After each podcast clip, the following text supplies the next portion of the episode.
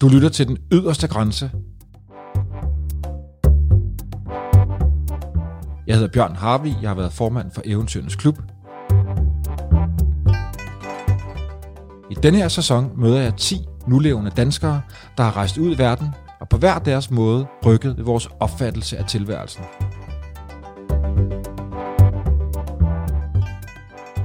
Jeg taler med en pilot, en krigskorrespondent, en pelsjæger, en vagabond, en naturfotograf, en ekspeditionsleder, en kunstner, en bjergbestiger, en hesterytter og en astronaut.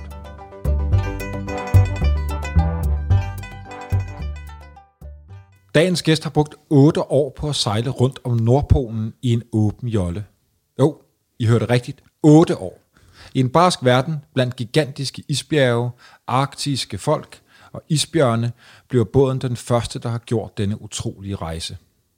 Det er det noget, som øh, du har oplevet. Anders Bilgram, velkommen til den yderste grænse. Tak skal du have, Bjørn. Du var ekspeditionsleder på rejsen, og så øh, er du senere vendt tilbage til det arktiske folk, jeg tror det var sidste år, da du sammen ja. med en kammerat rejste to måneder i fodsporet på en stor dansk opdagelsesrejsende. Ja. I dag skal du fortælle, øh, at noget af det smukkeste ved vores planet netop er der, hvor der er mest barskt, og at vi samtidig bør lære af dem, der har været der før os.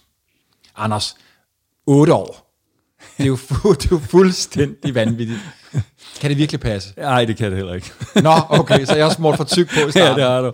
Og det er otte sommer, og en sommer, når man sejler derop, det er to-tre måneder, og så resten af året er det jo bare øh, frosset ned som i en dybfryser.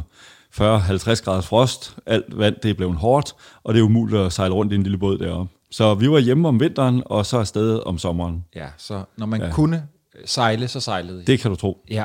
Øh, fortæl os lige, hvor, hvad er ruten rundt om Nordpolen? Jamen, øh, vi, altså vi startede i Danmark, og det er helt tilbage til 1999. Og første øh, hug på, på færden, det var at krydse Nordatlanten. Så man kan sige, at vi skulle fra Danmark til Grønland henover. Vi lavede øhop, så det var en, øh, eller først Norge, og så var det Shetlandsøerne, Færøerne, Island og så Grønland. Så sejlede vi syd om Grønland op til Nordvestgrønland, videre til Kanada, ind igennem Nordvestpassagen, og derefter tog vi til Rusland, op nord om, det, om Sibirien og Norge, og så rundt om Ishavet på den her måde. Der var lidt tumultagtige scener undervejs, og lidt, der ikke gik helt som det skulle. Så øh, den russiske del det blev, blev taget først med den, den ene vej, så øh, redningsflåde, hjem til Danmark igen, og så den modsatte vej, efter at have fået båden bjerget. Så er der lagt teaser ud. Hvor er det dejligt. Fordi selvfølgelig otte år i en jolle, eller otte sæsoner, ja. må jeg byde på alt muligt mærkeligt. Og det skal vi nok vende Ja, ja, tilbage må- til. ja. Anders, så hvad, den største oplevelse, jeg ved godt, det er et, et, et, et, et vildt spørgsmål, men jeg har lige lyst til at spørge. Den ja. største oplevelse, Jamen det, det, er, det er en lille, jeg bliver nok lidt fjern i blikket, ikke? fordi en- den største oplevelse, øh, det, det er mange, og det, øh, det, og det vidste du også godt, at det var. Men man kan sige, den største oplevelse, hvis man skal pensle noget ud, så er det mødet med de oprindelige folk deroppe. Det er mødet med de mennesker, vi er kommet til. Og for eksempel på et tidspunkt, hvor vi væltede med båden i det nordlige Kanada, ved en lille by, der hed Pond Inlet, lige pludselig så stod hele byen på spring for at hjælpe os. Fire tosser, der var i den her båd, og så hjalp de os med at få bjerget båd, få bjerget grædet, og vi blev jo inviteret ind i deres hjem, var boet hos dem og var en del af deres liv.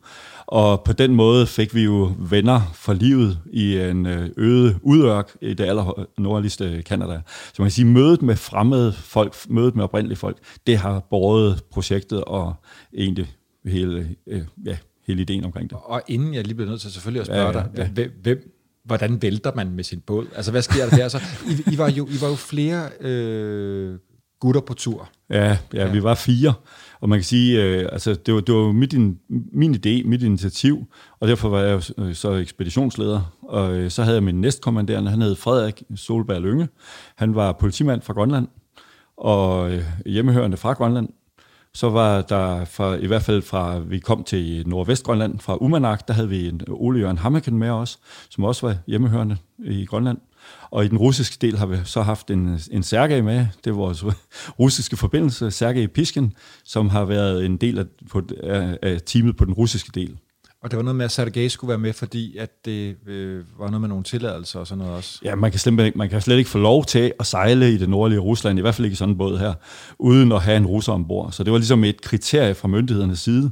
Og efter jeg mødte Sergej første gang, så havde vi med det samme god kemi, og øh, endte som virkelig gode kammerater og ses også den dag i dag. Så som Sergej, han var en meget, meget stor gevinst for os, og løste jo sindssygt mange ting for os undervejs. Anders Dag stævner ud ja. fra Danmark i, i, øh, i 2009. Nej, ja, ja, i 1999. Undskyld, 99, 99 ja, ja, selvfølgelig ja, 99. Ja. Hvad, ved I nogenlunde, hvor, hvad I skal, hvilken vej ruten går, og, og hvad, I, hvad I vil med det her projekt? Ja, men vi havde lige vendt ruten, fordi vi havde egentlig haft planer om at sejle, øh, starte med den russiske del, starte med at sejle til Norge, og så øh, nord om Rusland. Men på det tidspunkt i 99, der havde jeg stadigvæk ikke fået mine tilladelser. Så tænkte jeg, okay, vi sejler, vi sejler sgu da bare den anden vej. Så sejlede vi over Nordatlanten i stedet for. Øh, velviden, at jeg så havde en to-tre år mere til at arbejde med de russiske myndigheder og få mine tilladelser i hus. Og øh, det var faktisk først, da vi havde gennemsejlet Nordvestpassagen, at jeg begyndte at få hul på de russiske myndigheder. Så det var, vi, vi måtte hoppe sejladsen i 2002 over, fordi der havde jeg ikke tilladelserne endnu. Men først i 2003 lykkedes det at få, få, øh, få lov til at sejle ind i russisk farvand. Så selv ved den yderste grænse, selv for, for verdens ende, slipper man ikke for byråkratiet og papirarbejdet. Og må, og må også være en frustration. Altså, kan, man, kan vi komme afsted, og ja, må vi være her? Ja, lige, lige bestemt, ja. Og, vi, og vi vidste jo også godt, at vi skulle nok ikke sejle ind i russisk farvand, uden at have lov til det. så så det, det var ikke en option, så vi, vi, vi skulle have tingene på plads, og vi, jeg fik et fantastisk samarbejde med en, et firma, der hedder Adventure Club i Moskva, og det var ligesom Dimitri Sparov, som står bag det, som ligesom skaffede os alle de her tilladelser. Øh, og han går altid til øverste hoved og får så tingene på plads. Så det var, det var ham, det er ham, jeg skylder, at det lykkedes. Og, og fire mand ombord i perioder tre. Ja. Hvordan, hvordan går det? Altså, jeg vil sige, teamet med Sergej, Frederik, Ole Jørgen og jeg, det har været helt umanerligt godt. Altså, vi har virkelig, virkelig gået fantastisk i spændt sammen, og det er meget få konflikter og gnidninger, der har været undervejs. Der opstår altid et eller andet, øh, men så har man fået det for forkert ben ud af sengen, eller sådan et eller andet. Ikke? Så... Hvordan kan det være, Anders? Hvordan kan det være? Nu kender jeg jo dig. Du er jo ja. utrolig uh, rolig gemyt. Jeg tænker, hvis der springer en bombe, så ved jeg ikke, om du gider kigge efter den. Altså, der, der skal meget til at slå dig ud. jo, jo, men selvfølgelig vil der, altså, når, du ved, når alle er trætte, og man har måske sejlet i dagevis, og nogen ved den ene vej, og nogen den anden vej, ikke? så er der en, der må tage en beslutning. Det har så været mig. Øh, og så er det jo øh, typisk blevet sådan, som jeg gerne vil have det. Men, men selvfølgelig vil der en sjældent gang opstå lidt gnister. Men igen, det har været meget, meget lidt. Fordi I ved, I også er afhængige af hinanden? Lige præcist. Altså, vi skal arbejde som team, og, og vi skal fungere, uanset om vi sidder i en redningsflåde, eller vi sidder i båden, og der er godt vejr. Så i alle situationer skal det jo bare fungere, og det har det, og det, har det gjort. Så men e- egentlig er det mest, når vi har været på land, vil jeg sige. Altså når vi har tid nok, går og venter. Hvornår kan vi komme afsted igen? Hvornår er der været sig? Ja, det er egentlig der, hvor der så bliver, øh, som Frederik plejer at sige, krus, små krusninger på det store ocean. Og det er jo fuldstændig under eventuelt i virkeligheden. Anders, fortæl om den der cliffhanger, du, du faktisk startede med. Som, altså i... Øh Båden vælter? Hvad, hvad betyder det? Ja, det var, det var, det var min fejl. og vi, vi, øh, vi var ved den her by Pond Inlet på den nordlige, den nordlige del af Baffin Island i Canada. Og har været undervejs for længe? Ja, men der havde vi sejlet fra, vi var egentlig sejlet fra, fra Island den sommer, sejlet omkring 5.000 kilometer, og skulle egentlig i gang med Nordvestpassagen. Vi var lige sejlet ind i den, og skulle til at, og videre. Så lå vi ved den her by, Pond Inlet, og havde fået mødt nogle gode folk, der været et par dage der. Så lå de dårligt vejr. Og altså sådan en by der, der, der var bare en strand, der er jo ikke nogen havn. Øh, og der var, skulle være pålandsvind, så vi gjorde bare som de lokale, vi ville sejle båden op i en flod. Men at bare at sejle båden op i en flod, det, det viste sig ikke at være helt så nemt, fordi der, du ved, sådan en øh, flod, der kommer grumset vand ud, du kan ikke se bunden, og så er der revler, og dem kan du heller ikke se. Jeg havde min dybdemåler, men lige pludselig så, og, og det, den viste 5 meters vanddybde, men lige pludselig ramte spidsen af båden sandet, og strømmen satte os på tværs, og så kom der to store bølger fra havet, bordfyldte os, og lige så var vi vrag. Motorerne døde i saltvand, og vi stod på den her dumme sandbanke.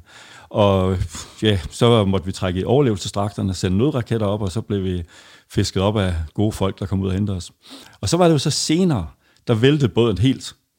Og så var der folk inde i byen, der sagde, det var, synes, det, det var sgu også lidt synd for os. Altså samme episode? Ja, samme episode. De synes, det var synd for os. Båden den lå derude som vrag og flød med bunden i vejret. Så øh, samlede de en flok og fik øh, båden trukket tilbage til byen. og jeg tror stort set alle, alt hvad der kunne krybe og kravle i, byen, hjalp med at få båden bjerget derefter. Den skulle trækkes ind på land og vendes og så videre. Og øh, vi, fik simpelthen Så så... skete der endelig noget. Ja, det skal jeg love for. Det her, det var ikke Facebook-venner, det her, det var rigtige venner, der hjalp os. Og hvad, hvad, og hvad sker der så, når I så, Jamen, vi, når vi, de så har hjulpet jer? Ja, men så vi, vi fik jo så motorerne øh, renset for havvand og så videre, men de hostede og spurgte, de gik, de gik, ikke godt, gik ikke godt nok. Vi dødstemte dem og tog hjem, måtte sige, det her det var slut på den sæson. Båden blev i Pond Inlet, og så tog vi hjem og fik nye motorer med op næste år, og så øh, restituerede vi øh, stumperne af ekspeditionen, og så startede vi ud på Nordvestpassagen. Det var så i 2001. Og, og så øh, havde vi derefter en fremragende sejlads ind igennem Nordvestpassagen, til vi sluttede over på den anden side ved Beringstrædet. Er det noget, I har kalkuleret med, at det her det skal ske? Eller er det ved at slå jer, slå jer ud? Eller hvad- hvordan reagerer I altså man det? kan sige, at øh, det, altså det er jo et, et gok i nøden, når det sker, så den slags. Ikke? Man får jo en på goddagen, øh, og, og også øh, økonomisk en, øh, en slem en. Ikke? Men når, når bare ikke der er nogen, der dør, altså så, er det- så, så er det jo kun materiel, og, og så, så må vi, har vi jo bare smået ærmerne op og på den igen. Har, har I øvet af det, eller sådan trænet, at det, det kan ske? Vi, vi har nok ikke lige øvet, at det på den måde kan ske, men vi, har- det vi har gjort, det er, at vi har forberedt os med at have så meget sikkerhedsgrad, som man overhovedet kan stoppe ind i sådan en lille møgbåd som vores. Ikke? Så vi har, haft, øh, vi har jo haft øh, redningsflåde, vi har haft overlevelsesdragter, øh, nødsender, satellit, øh, ditten og datten, ikke også? Og på den måde, så, så har vi jo alligevel forberedt os på det værste, kan man sige. Anders, fortæl, hvordan, hvordan båden ser ud. Det er sådan en øh, 6 meter Poca-jolle, en 6, Poca 600 hedder den. En øh, fantastisk båd til sejlads i bølgerne. Sådan en lille, øh, hvad kan man sige, motorjolle, motor øh, speedbåd, monteret med to pointsmotorer, to Suzuki motorer på hver 140 heste. Og den her Poca 600 bliver jo solgt rigtig meget til Grønland, så den er jo virkelig, virkelig velegnet til fangst og fiskeri, men også til, til ture. Og deroppe der er det jo familier, der tager på tur i den, og, eller de tager på fangst og, og øh, så videre. Ikke? Så, Så I vælger at bruge altså et redskab eller en båd, som der faktisk bliver brugt deroppe i forvejen. lige præcis. Og så folk så også kender, hvis I kommer i problemer. Også det, folk, ja. Og man kan sige, alle i hele Arktis, de sejler jo i sådan nogle småbåde om sommeren i dag. Tidligere der var det kajakker og umjakker, altså skinbåde, man sejlede i, men det er det jo ikke i dag. De fleste, de bruger øh, aluminiumsjoller eller glasfiberjoller, og vi valgte så sådan en glasfiberjolle, som er en, med, der bliver brugt rigtig meget i Grønland.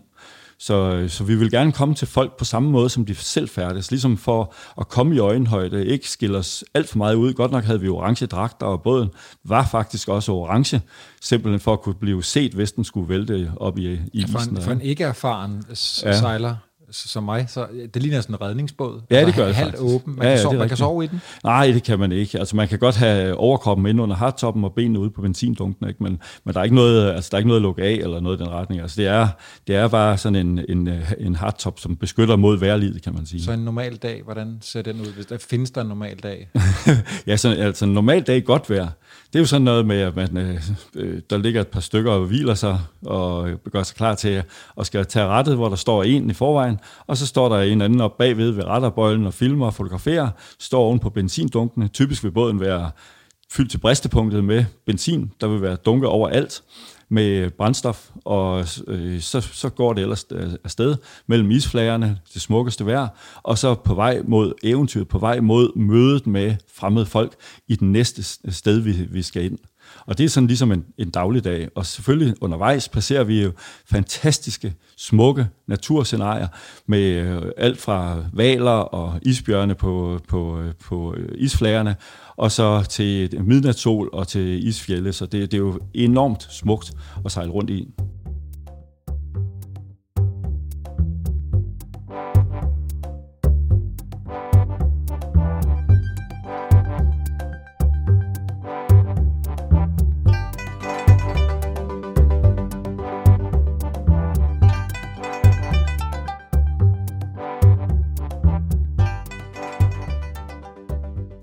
Anders, jeg husker en for mig utrolig, også lidt humoristisk historie, men netop de der benzindunke, I kommer ind et eller andet sted og skal kontrolleres, papirarbejdet skal Åh, tjekkes, og så ja. kommer der sådan en lidt, øh, jeg ser ham for mig, uden at jeg nogensinde har set ham, sådan en apparatnik ned med en og skal med, med en smøg i kæften. Ja, ja, det var murmansk. Og øh, ja, men øh, vi, vi kommer jo ind der til Murmansk, har fået, øh, har, har fået specielt tilladelse til at følge kysten fra Norge og så derned øh, og kommer ind, og selvfølgelig Særke har haft øh, en kontinuerlig dialog med myndighederne, og da vi så endelig ankommer, så skal vi jo kontrolleres.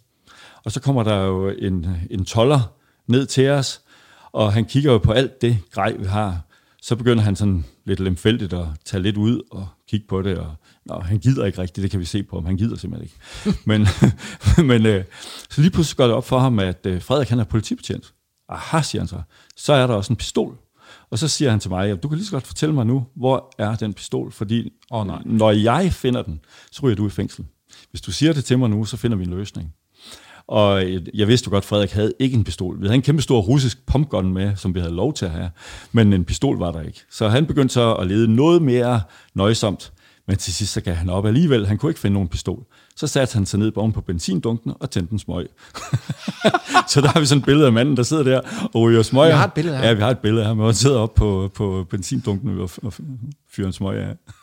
der er mange ting, der kan gå galt, som man ikke kan regne Det må man med. sige. Ja, ja sådan en, en, en, en russisk toller, der er lidt doven i betrækket. Ikke? Ja. Anders, fortæl, hvad, hvad I havde i har gjort jer masser af forhåbninger, inden I, I rejste rundt. Hvordan havde du ligesom solgt den her idé til de andre? Hvad havde du fortalt, at der skulle, er I, er I ville opnå? Hvordan, hvordan ligesom...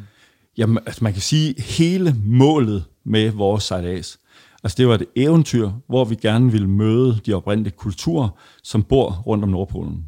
Så målet med det var egentlig at komme ind så mange steder som muligt, og møde folk netop i øjenhøjde, som sagt, og så prøve at blive en del af deres dagligdag, opleve, hvordan de lever de forskellige steder. Og det vil altså i de nordatlantiske folk, det vil altså Inuit i Grønland og i Nordamerika, men også en lille smule i Sibirien, og så flere forskellige oprindelige folk, øh, jakuter, venker, øh, Nenetsfolk osv. i Sibirien. Så vores mål, det var at møde de her mennesker, og se, hvordan, hvordan er de trådt ind i årtusind, efter årtusindskiftet. Hvordan former deres liv sig? Og det har jo også været en blandet landhandel, kan man sige. Så, forstår, de, forstår de, hvad I gerne vil? Altså, de, ja, de forstår jo måske ikke, hvorfor vi, vi gider bruge så meget krudt på at besøge dem. Men, øh, fordi altså, de lever i deres egen lille verden, men de, de har også været glade for, at vi kom. Og de har synes, det var spændende. Og øh, det her, der er ingen tvivl om, det har også haft stor værdi, at to af deltagerne rent faktisk var fra Grønland. Og is, især i den første del, hvor at, øh, vi kunne se, at både Frederik og Ole Jørgen, de kommunikerede jo fantastisk fint med de andre inuitter, som vi mødte i de små byer, vi kom frem til. Og selv efter at krydse Beringstrædet og komme over på den anden side, hvor der også bor en lille smule øh, inuitter, der kunne de stadigvæk forstå nogle af ordene. Og det var jo spændende, og, og, så, og så åbner dørene sig, så bliver man inviteret til trommedans. Og så er taget jo ved at lette, når øh, trommerne og sangen bryder ud, og folk de giver den gas, og det er jo lige så så det er inciterende rytmer, og, og tit og ofte så er det akkompagneret af lokale retter, hvor der kan være alt fra øh, modne fugle og fisk til, øh, til spæksyltede valrosluffe og så videre. Ikke? Også, så der er masser af godterier, som man kan kaste over. Men Trumme, det er jo, trommedansen. Ja, trommedansen, det er fantastisk. Fortæl, hvad det er. Jamen, det er jo, en, en, det er jo Inuits måde at fortælle Øh, øh, historier på. Det kan også være, altså det kan være oplevelser, for eksempel. Der er mange, det kommer til udtryk på mange måder, men det kan være for eksempel historier, øh, farlige møder med isbjørne, sejlads i kajak, eller hvad det nu kan være, som så bliver igennem dansen og trummen fortalt videre til, til andre omkring. Det har jo også været brugt øh, på andre måder, også til at, at dyste med og så videre. Så der er mange måder at bruge det. Det har også været kon, øh, altså som en slags konkurrence. Men, men trommedansen går igen over hele Inuits område. Og noget på forskellige... også kontakt til ånder og forfædre. Også det, ja. ja også er, det, er det en form for savn, man fortæller? Altså er det ens bygts historie? Eller sådan? Det, jeg tror, det kan være flere ting, uden at jeg øh, kan være helt præcis på det. Ikke? Men altså, jeg tror, det kan være flere ting, og også egne oplevelser. Så både øh, savnoplevelser, men også egne ting, man har oplevet på egen krop, som man så kan fortælle videre til andre på den her måde. Og det, det, er jo, det er jo fantastisk at se, hvordan trummen har skifter form fra sted til sted, hvordan måden skifter sted til sted, og så alligevel kan man tydeligt fornemme, at det er den samme, det er den samme kultur, og det er jo dybt, dybt øh, spændende at være en del af. Og til stor øh, fornøjelse for folk, når vi andre også skulle i gang med trommedansen, fordi hvis der var noget, vi ikke kunne, så var det det. Men jeg havde glæden på min tidligere ekspedition øh, i Nordvestpassagen at sejle med Robert Perry, den anden, i, i Shu, som han hedder i dag. Han er, han var fra Nordgrønland. Og han, er, han er barnebarn til det? Ja, ja oldebarn til den uh, gamle Per, der var på Nordpolen i 1909. Og, og i Shu, han er jo eminent trommedanser. Så da vi sejlede med ham og blev inviteret ind, så var det jo altså trommedans, som jeg aldrig nogensinde ellers har oplevet. Det er helt enestående. Men det er jo helt vildt, at, at I, I kommer jo selv 100 år efter, at, at mange af vores forbilleder, Peter Freuchen, Knud Rasmussen, har haft oplev, sikkert lignende oplevelser. Nu ved jeg godt, der er sket meget. Ja, der er sket også meget. i Grønland, ja. i Grønland ja. på 100 år. Så er det sådan den samme tradition, de samme ting, der bliver holdt i hævd. Ja, heldigvis. Ja, og jeg synes, at det, mange steder, både i, i Grønland og i Nordamerika, gør man jo rigtig, rigtig meget for at fastholde nogle af de gamle traditioner. Og det er jo smukt. Og jeg synes, det, det er elskeligt, og det er smukt, og en meget, meget stor glæde at få lov at bare opleve en lille fli af det, når man kommer som gæst. Så det, jeg er meget ydmyg over for det. Jeg synes, det er øh, helt, helt imponerende at være, få lov at, at, at være en del af. Og hvor, og hvor stort et område strækker den, den der tradition så sådan, og nu er det ikke nødvendigvis lige præcis trommerne, men hvordan ligner de folk, det ved jeg godt, det er et stort spørgsmål, hvordan altså, ligner det er de jo, folk så? Ja, det er jo i, i området, øh, Inuits område, kan man sige. Ikke? Det er fra, lige fra den allerøstligste fli af Sibirien, fra Chukotka, og så hen over øh, Nordamerika, det vil sige fra Alaska, det nordlige Alaska, nordlige Kanada, og til Grønland, og så selvfølgelig i hele Grønland. Altså det er hele det her enorme arktiske område. Hvor de har rejst på kryds og tværs. Ja, det har de. Det har de. Ja, langs kysterne nordpå, og det er jo typisk der, hvor Inuit de har levet, og også lever i dag i virkeligheden. Anders, fortæl om, om maden. for når man sidder og læser for eksempel Peter Freugens bøger, så ja. er der altså nogle levende beretninger om netop noget af den mad, som du så også har smagt. Altså, det er, man, man, man kan jo opleve mange gode sager deroppe, og noget af det er, er bedre end noget. Øh, der er, også, der er danskere, der synes, det smager helt fantastisk med en, sådan en rigtig gammel ole, sådan en rigtig ost, der er modnet. Og det gør jeg personligt, jeg kan virkelig godt lide det. Men der er også mange, der ikke kan lide det. Og det er samme oplever man der, når der ligger den her modnede fisk, eller et stykke fuldstændig sort valroslofe, der er ligget i sælolie, eller hvad det nu er, øh, så er der nogen, der kan lide det, og nogen, der ikke kan lide det. Men jeg har øh, set for eksempel i Pond Inlet, øh, hvor, hvor vi var med til sådan, der var sådan en byfest arrangement, og så, øh, så blev kødet og fiskene de blev spredt ud ned på torvet og lå på sådan noget pap, og der, især de ældre sad jo og spiste af de her meget stærke retter. De, altså de, duften fyldte fuldstændig luften, der var ret tung, der var vindstille, og det var ret tungt, men, men der var også nogle af tingene, jeg, jeg, jeg synes jo, skik følge eller land fly, så jeg kan godt lide at smage på det. Og så er der nogle ting, jeg hellere vil have end nogle ting. Men, men, øh, men det, altså, der er noget, der Man kan stærkt. vælge, hvor store bidder man tager. Ja, det skal man. Og så, der er også den lille specialret, der hedder kiviak, syltede søkonger, som jo er sådan en, og det, det er jo sådan en nordgrønlandsk specialitet, hvor man tager en stak søkonger, som man har fanget eller skudt. En lille fugl? Ja, en lille sort-hvid fugl, der lever ude på, på havet og ved kysterne. Og den her fugl, den stopper man ned i sådan et, en, øh, resterne af en sæl, det vil sige et sælskin med spækken siddende på indersiden, så mange der kan være.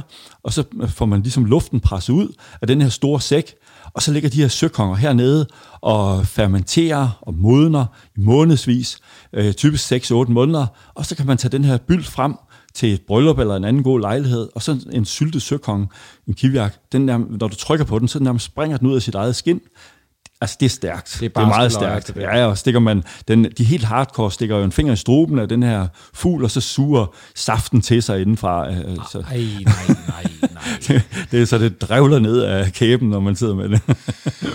Anders, hvor, hvor kommer den her fascination fra? Altså, hvor, din, for du, har, du fortæller så indlevende din kærlighed til det, til det arktiske. Hvor, hvor, hvor, hvornår kom den til dig? Ja, men jeg tror, at altså, den begynder at opstå i mine øh, ungdomsår og jeg begynder at blive fascineret af de arktiske folk, de arktiske, øh, den arktiske natur først faktisk, de arktiske dyreliv, og så efter at have rejst, især efter min anden rejse til Grønland, begynder jeg for alvor at fatte interesse for, hvad det er for nogle mennesker, der egentlig bor heroppe. Og det var på et tidspunkt, hvor jeg tog til Østgrønland, til Islukadormiut, til Skursbysund, hvor jeg var derovre et par måneder sammen med en kammerat. Og det, det, det var ligesom en øjenåbner for mig, Faktisk så blev jeg så glad for stedet, så jeg var egentlig besluttet på at flytte derop. Jeg fik tilladelse til at bygge hus og så videre.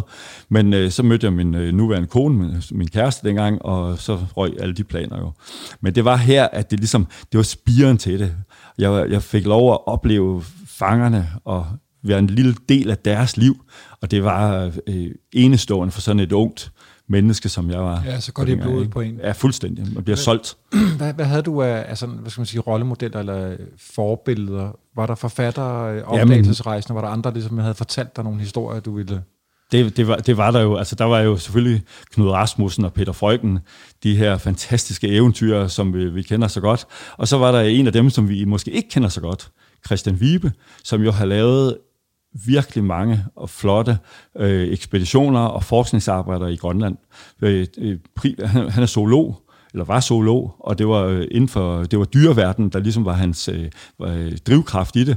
Men han havde jo også en dyb, dyb fascination af de mennesker, som bor deroppe. Og, og Vibe, han lavede jo øh, altså virkelig mange og store ekspeditioner, indlevede sig i befolkningen og, og boede med dem og lærte af dem, og så samtidig så forskede han med i zoologien og i, øh, i, i, i især med pattedyr, og gjorde han et kæmpe, kæmpe stykke arbejde, var med til blandt andet, der blev flyttet, da der blev flyttet moskusokser fra Østgrønland til Vestgrønland, øh, via Københavns Zoologiske Have i virkeligheden, og så fik han 27 dyr flyttet over fra den ene side af Grønland til den anden, og i dag er der jo en flot bestand af moskusokser i Vestgrønland. Så han har jo virkelig sat sig spor. Og han, er- Og du, og du kendte Vibe? Ja, ja, ja, jeg vil kalde ham en af mine kammerater. Ja. Øh, han var noget ældre end mig, men, men øh, jeg lærte ham, altså dels havde jeg jo min beundring for ham, fra, som gik helt tilbage til mine ungdomsår, og så, øh, hvor jeg øh, jo nød at læse publikationer og ting og sager fra ham, men så senere, da jeg var øh, færdig med at sejle igennem Nordvestpassagen, så skulle jeg lave en udstilling på Aalborg Historiske Museum. Så ringede jeg til Christian Vibe og spurgte, om jeg måtte bruge nogle af hans billeder fra Nordgrønland i min udstilling. Så sagde han, ja, det må du godt, når du har læst min bog. Sådan. Så, ja, ja, det var helt genialt. Ja. Så gik jeg på biblioteket. Øh, han havde nu skrevet flere bøger, men det var den, der hed Langt hen og nordpå, og det var den, jeg skulle læse, fordi den handlede netop om Nordgrønland. Så den gik jeg ind og lånte og læste den, og så ringede jeg kort efter til Vibe igen og sagde, nu har jeg læst din bog, hvad siger du så? Må jeg have lov at låne dine billeder? Det må du. Og så var det bare så fint, og jeg fik lov at lave min udstilling med hans billeder. Senere blev jeg så optaget i Eventyrens Klub, og her begyndte jeg så at lære ham endnu mere at kende.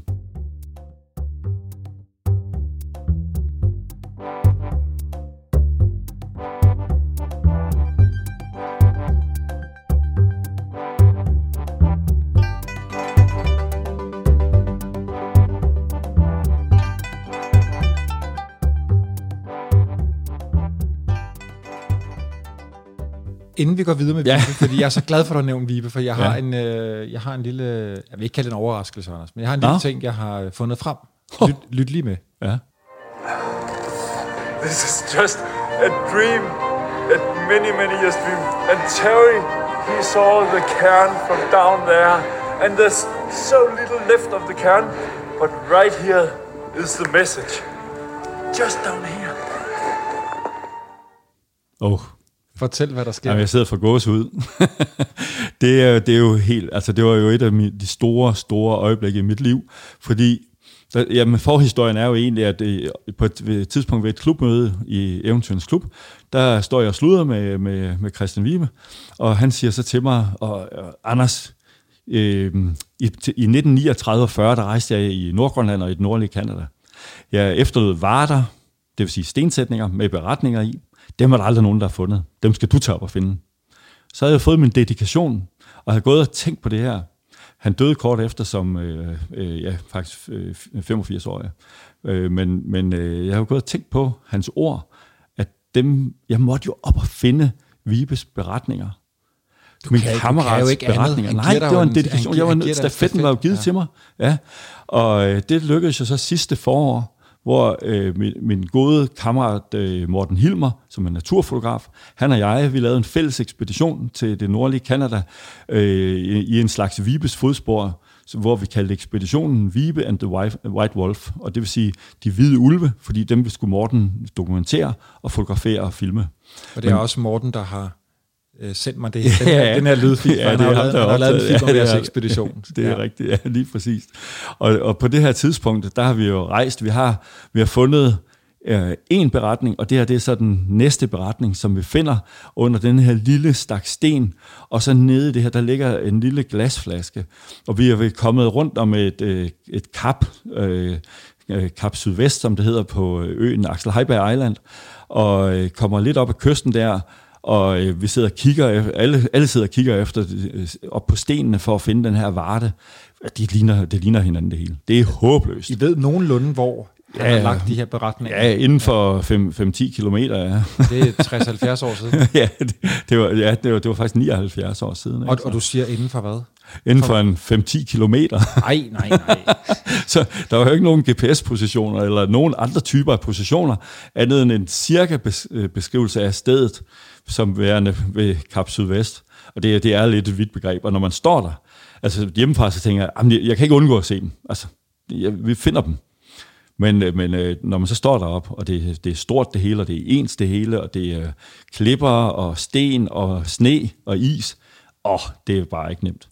Så på et tidspunkt så var vi, vi stoppet. Vi var kommet rundt omkring og, og øh, næsset, og der var ah, ja, iskruninger. Og det begyndte bare at blive værre og værre at køre i. Med, vi, det var sådan en sneskuter, og så med slæder bagefter, så vi sad oppe i de her slæder. Det lignede sådan nogle prærievogne, der var spændt efter sneskuterne. Ikke? Og så stoppede vi og gik op og kiggede omkring og spejtede lidt, og, og skrugningerne fremad var helt umulige. Der kunne vi bare se, der kommer vi ikke til at køre. Og lige pludselig kan jeg se Terry, så står han og gestikulerer, og så har han fundet denne her varte, og han, i stedet for at gå derhen og selv og åbne den, så ved han jo godt, det er min drøm, mit mål. Så jeg bliver kaldt derop og, og, og får hånd, lov til at sætte hånden ned som den første, og finder den her lille glasflaske med et sammenstykket og rullet stykke papir i, og en lille korkprop på. Og det kribler jo for at åbne den, for at finde ud af, hvad står der her. Ja, fordi, hvad, hvad, hvad står der? Ja, det ved jeg ikke. Du ved det ikke. Nej, jeg ved det ikke. Fordi jeg, jeg turde simpelthen ikke åbne den. Og øh, jeg lagde selvfølgelig en ny, Hvorfor, hvorfor det, Anders? fordi jeg var bange for at komme til at ødelægge noget. Og du ved, når man, den har ligget deroppe i 79 år. Og hvis jeg beskadiger noget, så er det jo tabt for altid. Så jeg, jeg valgte at lade være, selvom det var med armene bundet på ryggen, nærmest bogstaveligt talt for ikke at gøre det, så, så undlod vi det. Vi lavede vores egen beretning og, for, og gav en øh, besked om, hvor den er blevet ført hen, sådan så man kan, at den vej kan, kan finde tilbage til den. Men øh, den, er, den er i Danmark, og den skal først åbnes øh, i samarbejde med Arktisk Institut og forskere, sådan så vi er helt sikre på, og konservatorer, sådan så vi er sikre på at ikke ødelægge noget. Ikke, og igen, altså, der er jo ikke noget særligt af værdi her. Der står, der, det, er ikke, det er jo ikke, Vibe og ekspeditionen forsvandt jo ikke. Det er jo ikke, de var ikke, de var ikke, de er ikke sådan et arktisk mysterium. Der står en lille rejsehilsen, og hvem de var, og hvor de er taget videre hen, men der står jo ikke noget på ellers øh, s- særligt som sådan. Men derfor er det jo alligevel et lille stykke Danmarks historie, som er gemt her, og det er et stykke Christian Vibe, som jo også har en stor plads hos øh, Arktisk Institut her i København. Og så er det også, som du insisterer på, at vi alle sammen skal lære lidt af, af Vibe. Ja, vi du, skal har- så. Du har sagt gennem lang tid til mig, at du synes, han er en af dem, som er gået glemt, og som burde få, har haft lidt større opmærksomhed. Ja, på mange måder var han jo et beskedent menneske. Han var et humoristisk, men beskedent menneske, som jo ikke gjorde meget væsen af sig selv som sådan. Han, han var jo, jeg, jeg vil sige, nærmest nørd og dybt fokuseret i sin, i- på sin forskning, som øh, jo på mange måder også var banebrydende, og han lavede, han var stået i, i, i front for, for at lave den grønlandske radioavis i sin tid, eller radio, Ja, det var sådan, i- det var, under ja. 2. verdenskrig, ikke også, øh, i 1942, og det samme gjorde han med Grønlandsposten, da den, der blev han redaktør af den, som den første redaktør, da den blev startede også, op, også i 42. Han øh, flyttede som sagt moskusokser, han var med på isbjørne øh, forskning øh, i Østgrønland, og også oppe i polområdet, har været på drivende isflage. Han har været med til at starte, været en af de store drivkræfter bag etableringen af den store nationalpark op i Nordøstgrønland. Nationalparken ved Melville, øh, bugten og mange, mange andre ting. Vibe, han er et ikon i arktisk forskning, men han er jo fuldstændigt overset. Folk, de snakker om øh, andre kæmpestore opdagelsesrejsende og eks- øh, ekspeditionsfolk, Knud Rasmussen, Peter Frøken og ja, en hel masse gode mennesker, som har oplevet at rejse derop, Ejner Mikkelsen osv. Men, men lige præcis Vibe er der egentlig ikke så mange, der snakker om. Da vi stod og skulle til at finde materiale om ham, jeg ville gerne finde hans gamle dagbøger og læse det igennem, så var jeg netop i, i gang med, med både Zoologisk Museum, men også øh, Arktisk Institut. Og det viser sig jo, at Vibes materiale, det var faktisk den største samling, de overhovedet havde på Arktisk Institut. Okay. Men den var slet ikke sat i system. Der var, det, var, det var så stor en opgave, så sideløbende med, øh, som en slags parløb med, at vi søgte penge hjem til vores rejse og ekspedition, så søgte de penge hjem fra fonde til at få styr på Vibe, øh, hele Vibe-samlingen. Og det krævede nærmest et mandeår at få, få sat struktur på hele den der enorme samling af film, billeder og tekster. Anders, hvad, hvad gør det ved, ved dig, og også dig og Mortens øh, ekspedition her, den seneste, hvor I går i Vibes fodspor, at det faktisk lykkedes? Altså, fordi der kan man sige, jeg ved godt, det var todelt. Jo, jo, det var todelt. I skulle finde, finde var, øh, varterne, ja. ja. beretningerne fra Vibe, som en sådan en stafet, kammeratlig hyldest til ja. dig. Du ville, du ville ligesom... Øh, lukke den. Ja, binde det sammen, binde eller det sammen. lukke det, ja, lige præcis. Øh, ja. Og så skulle vi også op og finde ulven. Og ja. den, den, skal vi lige, det skal vi også lige høre om, om ja. vi nu fandt den. Men øh, hvad, hvad gør det, at mission accomplished? Ja, og det er jo kun delvist accomplished. Fordi altså, vi, vi, finder, vi finder egentlig to beretninger. Og så finder vi en, en varte, som øh, øh, vi næsten er sikre på, at det her det også var en vibevarte. Men der, der ligger ikke nogen beretning i den. Der får vi så senere at vide nede i øh, Ausuituk, Risefjord, som den hedder, den by, eneste by, der er på, på Ellesmere Island, der får vi at vide, at den beretning, den faktisk er fundet. Og der fik jeg så en kopi af den med hjem. Så typisk set har, egentlig har vi jo tre beretninger med hjem. Men der ligger jo seks, eller var seks. Så der ligger jo stadigvæk tre deroppe. Og da, da vi kommer afsted netop mod det her Kap Sydvest, øh, og 65 km før det, så bryder den ene sneskuter sammen. Og vi må efterlade en, øh, en slæde på isen, og, og ved faktisk ikke, om vi overhovedet kan, på, der, vi går i timevis, og ved faktisk ikke, om vi overhovedet kan komme op til den varteberetning. Og det var den, for mig at se nok den vigtigste, fordi det er nok der, der Vibe har skrevet den, den, den, det længste brev i. Men, men øh, med en ødelagt sneskuter og en, en slæde, der må efterlades på isen, så, så er det virkelig usikkert. Men Terry han spørger mig så, om jeg kan være tilfreds med, at vi kun går efter den beretning, og så efterlader de tre, der ligger længere op ad kysten, og ikke gøre noget forsøg på at komme derop. Det accepterer jeg selvfølgelig, fordi jeg er jo bare dybt, dybt taknemmelig og glad for, at han vil forsøge at nå frem til den første, til den sydligste af de her fire. Og det når vi, og det er den, han selv finder så, og det er den, vi, vi får med hjem. Men der ligger så stadigvæk tre deroppe, så der er jo også nogen, der, hvis der er nogen, der skulle smutte op en tur igen, så, så er der, stadigvæk noget at gå efter. Op, ja, ja, det har jeg så også, ja. Anders, fortæl, I skal op, I skal op også op og finde øh, ulven. Ja. Det er Mortens mission, at han ulven, vil have ja. et billede ja. af den. Ja, det, det er også en fantastisk, altså det hvide spøgelse, kan man sige, ikke? Den, den hvide ulv, polarulven, som jo er et meget, meget, meget smuk og eventyrlig ulv, som øh, now you see me, now you don't. Og det er jo sådan, den er. Den er øh, det var Mortens drøm, at komme til Ellesmere Island og filme og fotografere ulven. Og øh, da vi rejser afsted, så allerede på dag to har vi et helt enestående møde med fem ulve, som kommer imod os, undersøger os. Kan det nu betale sig at gå til angreb? Vi bliver vurderet lidt for tunge, så de smutter stille og roligt igen. Men øh, hvis, vi, hvis de havde været flere, så var de nok kommet tættere på. Nu kom de ikke tættere på end 175 meter, og det øh, Morten, han fik jo en meget følelsesladet og stor oplevelse. Det gjorde vi alle sammen, men det var jo Mortens drøm, der i, i, som øh, den første del her ligesom øh, præsenterer sig for, for fødderne af ham. Hvad, hvad Kæmpe stort. Hvad, hvad tænker du, når du står foran sådan en ulv? Jamen, nu, er der, nu er der så fem ulve. Ja, fem ulve, men altså på, på en rimelig stor afstand, trods alt 175 meter. Ikke? Altså jeg synes, det, det, var, det var med gåsehud og dyb respekt og ærefrygtindgydende. Fantastisk, og, og, og jeg håbede jo, at mit inderste inde, indre, at det ville lykkes Morten at få taget de billeder, han drømte om. Senere så så vi ulve igen et par gange på øh, dagen efter faktisk, og så gik der faktisk desværre lang tid, før vi så ulve igen. Det så, så, vi, øh, så vi først nogle uger senere ved en hytte, hvor vi, vi sad og, og faktisk alene for at finde ulve. Men der kom kun den ene mere, og vi kom aldrig tættere på end de der 150-200 meter, desværre.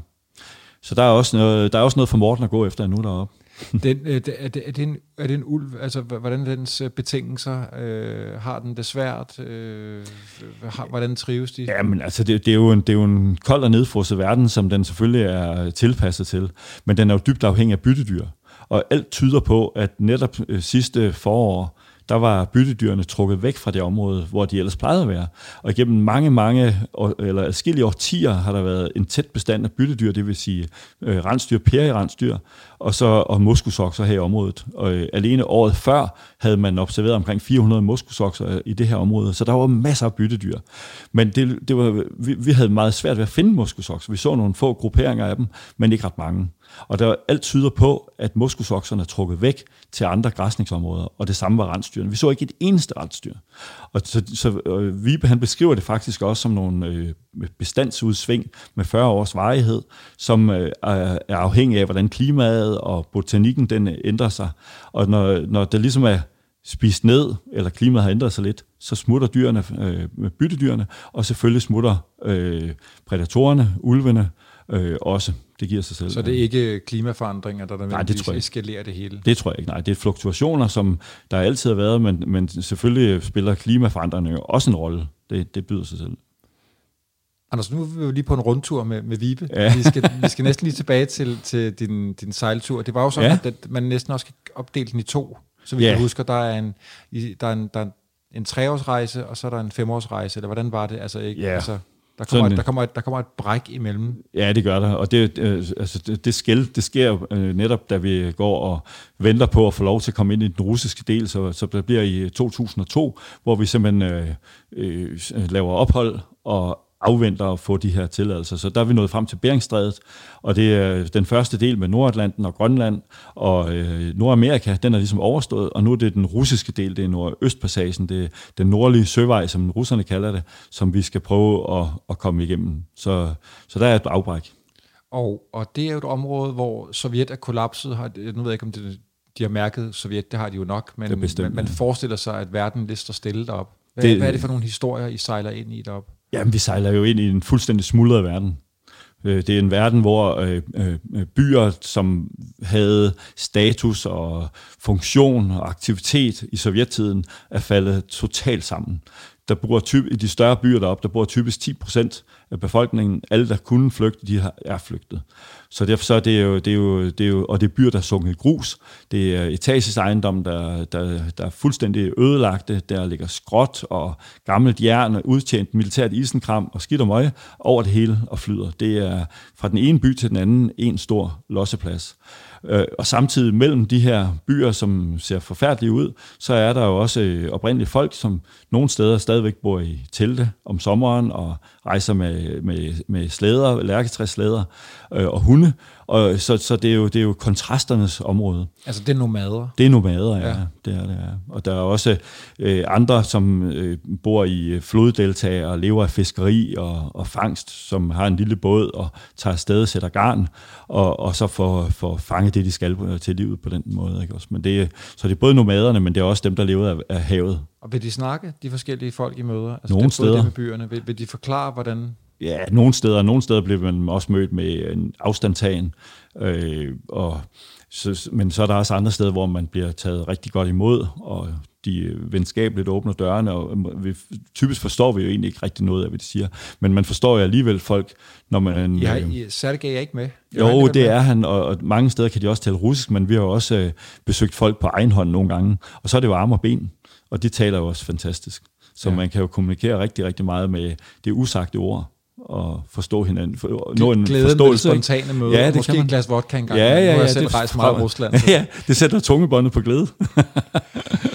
øh, prøv at fortælle om, jeg ved godt, det lyder så dumt at sige, prøv at fortælle om de fem år, Anders, det ved jeg godt er rigtig, rigtig svært, men anden etape hen over det nordlige Sibirien, altså øh, for alle ja. andre, der hører det og prøver at forestille sig, hvordan det er på kortet, så det er jo uendeligt. Det er uendeligt. Ja. Altså det, det, er jo, det er jo en helt vild øh, og voldsom natur, man møder. Også afvekslende natur fra, fra, fra de smukke øh, bjerge i Chukotka, barske tænder, der rejser sig op, og øh, en, øh, laguner og så videre, og så til øh, den flade tundra, hvor det er kun øh, jordens krumning, der forhindrer dig til at se, i at se til verdens ende. Der, der kan være så øde, vi har rejst langs kyster, der er så øget, at øh, vi vidste, at vi var tæt på land, men vi kunne ikke se land. En gang imellem var der måske nogen, der havde sat en pæl, typisk når de er kommet om vinteren, sat en, en, en, et stykke træ op et eller andet sted, og det, så kunne man se den pind, men ellers kunne man ikke se noget som helst. Og så, så det er jo kæmpe, kæmpe store forskelle fra de her, øh, fra, og fra floddeltager, fra tundra, og så til, til, til bjergene. Og så er det jo menneskene, som øh, bor dels i byer, men også på, på, på tundraen. Og det er jo dem, som vi jo dybest set gerne vil, vil komme og besøge. Og de fleste steder er vi blevet taget godt imod. For eksempel et sted ved Van Karim, som er en lille bitte bygd, vi kom ind til.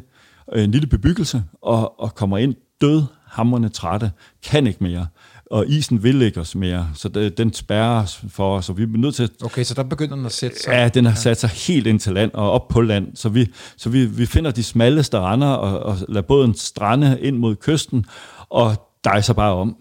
Og øh, så er det øh, lige pludselig en øh, Leonid, som har en lille hytte op på stranden, som byder øh, først Frederik ind og byder ham ind på øh, at ligge på rensdyrskin, og han ligger og sover for en kop te, og senere kommer vi andre derop, og så, så den her lille fattige kernefamilie med Leonid, hans kone og, et, øh, og en søn, som øh, byder os alt, hvad de har. Og øh, det, det, det, der er det allervigtigste, som de har, det er jo, det er jo hjerterum. Og der bliver vi jo så, øh, får vi jo venner, som vi ikke kan kommunikere med. Særke er der ikke, han er gået ind til den lille by der, så, det, så vi, vi, vi snakker med Leonid uden at, at forstå ham. Men, men det, er, det er jo varmt, og det er dejligt. Det er en god episode. Men hvordan overlever de et, et år deroppe? Nu kommer, de I, fisker. så, jamen, nu kommer I og besøger dem, hvor der så er nogenlunde varmt i et par måneder, Ja, og så ja, ellers det er så er der 6-8 måneder, hvor der bare er mørkt. Ja, altså de, de prøver at fiske sig øh, ud af problemet. De, de øh, prøver at fange til, til vinteren, og sælger også noget af det. Altså de kan jo godt sælge nogle fisk ind i byerne. Øh, selvom Van Grim er en lille by, så kan, er der også øh, der er en skole, og der er selvfølgelig øh, folk, der passer et job og sådan nogle ting. Så der kan man godt sælge fisk, og det, er- det er sådan noget som Leonid og andre i tilsvarende situation, de klarer sig ved. For eksempel i Lenaflodens delta, hvor vi også øh, boede hos fiskere, der boede vi i flere uger hos nogle fattige fiskere, og, og, og det de gjorde, det var, at de fangede så mange fisk, de kunne, og så tog de ind til Tixi for at sælge fisken. Og så på den måde kunne de jo så klare til året rundt. Og øh, det er jo ikke storhed, det Ej, er det men bestemt så er der også noget kontakt til nogle andre. Det er der Ja, ja, i nyerne, ikke? Så det, sejler de de 350 km, der er ind til Tixi, og så sælger de tingene, eller bytter sig til tingene, og så tilbage igen. Anders, hvad tror du, øh, er er der for de her små byer noget positivt i klimaforandringerne? Altså øh, isen er måske mindre deroppe, øh, folk snakker om en sejlerute igennem. Vil nogle af de her kollapsede byer genopstå?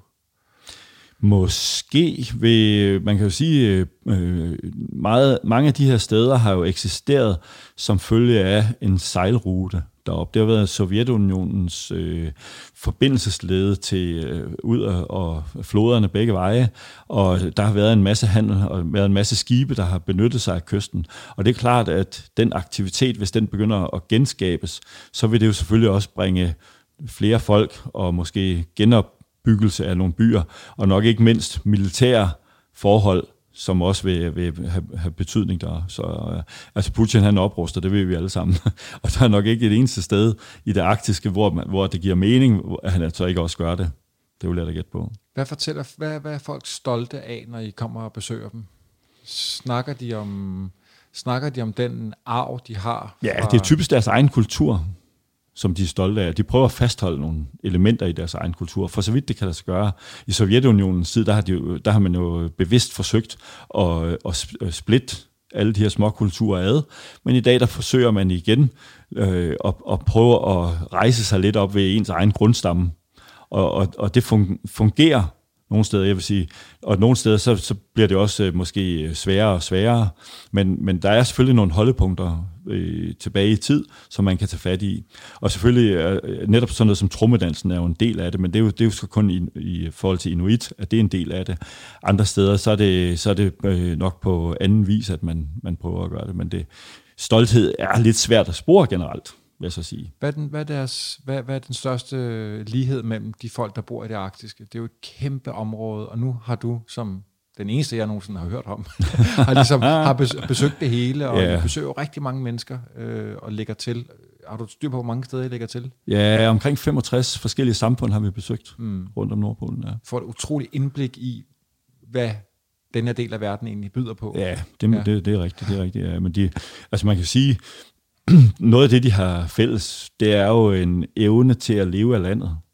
Af vandet, af landet, og, og så en, øh, en egen selvforståelse om, hvem de er, som de prøver at holde fast i, til trods for, at de er jo meget er russificeret i, øh, i visse sammenhæng, i den del af verden i hvert fald. Ikke også? Har du kunne mærke, at du kunne, have, kunne bringe det med hjem? Den der Ja, ja, sådan en læring for det. Du ser et folk, der lever i så tæt, øh, hvad skal man sige, ja, de lever jo i harmoni, harmoni med naturen, med naturen en, helt, ikke en helt anden måde, end vi andre gør. Ja, det, det, gør, det, det er fuldstændig rigtigt, og det er, jo, det er jo noget, jeg i hvert fald selv, jeg beundrer det meget. Og det, er jo- det er jo altså en del af min egen fascination af arktiske folk, er jo netop deres evne til at leve af landet, og leve af vandet, og klare sig i, på steder, hvor det, hvis man bare kigger på kloden og ser på det, så er det is og sne det meste af året. Der, er- der er ingen, der kan bo der.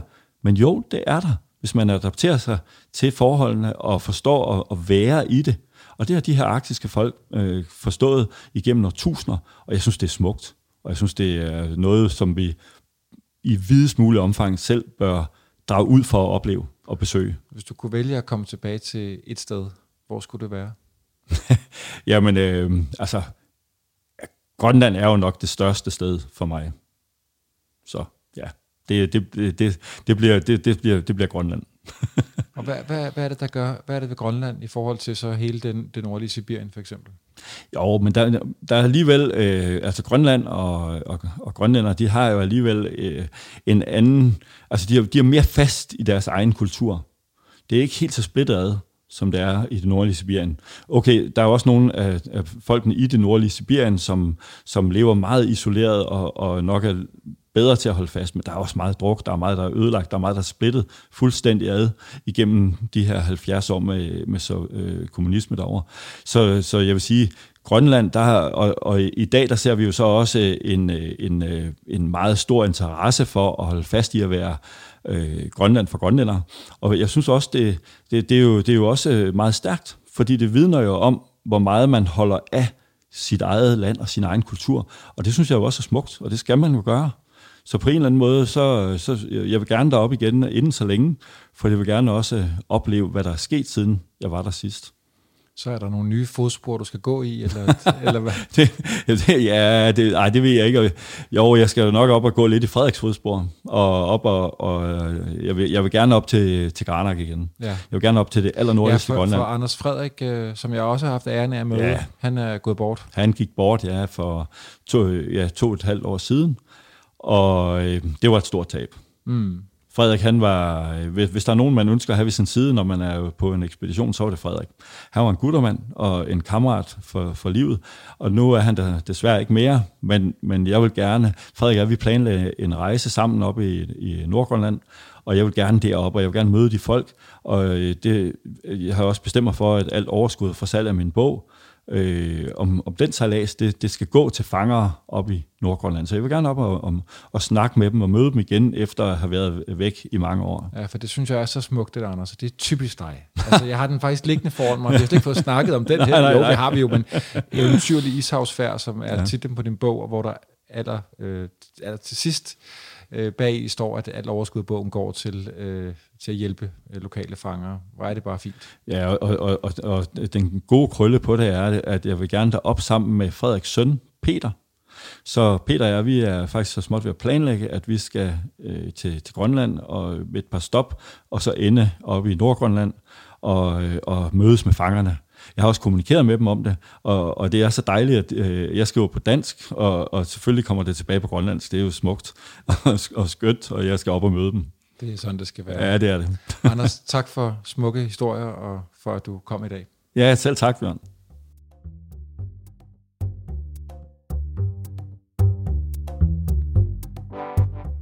Den yderste grænse er produceret af kontoret Jul for Nationalmuseet og Radio Loud.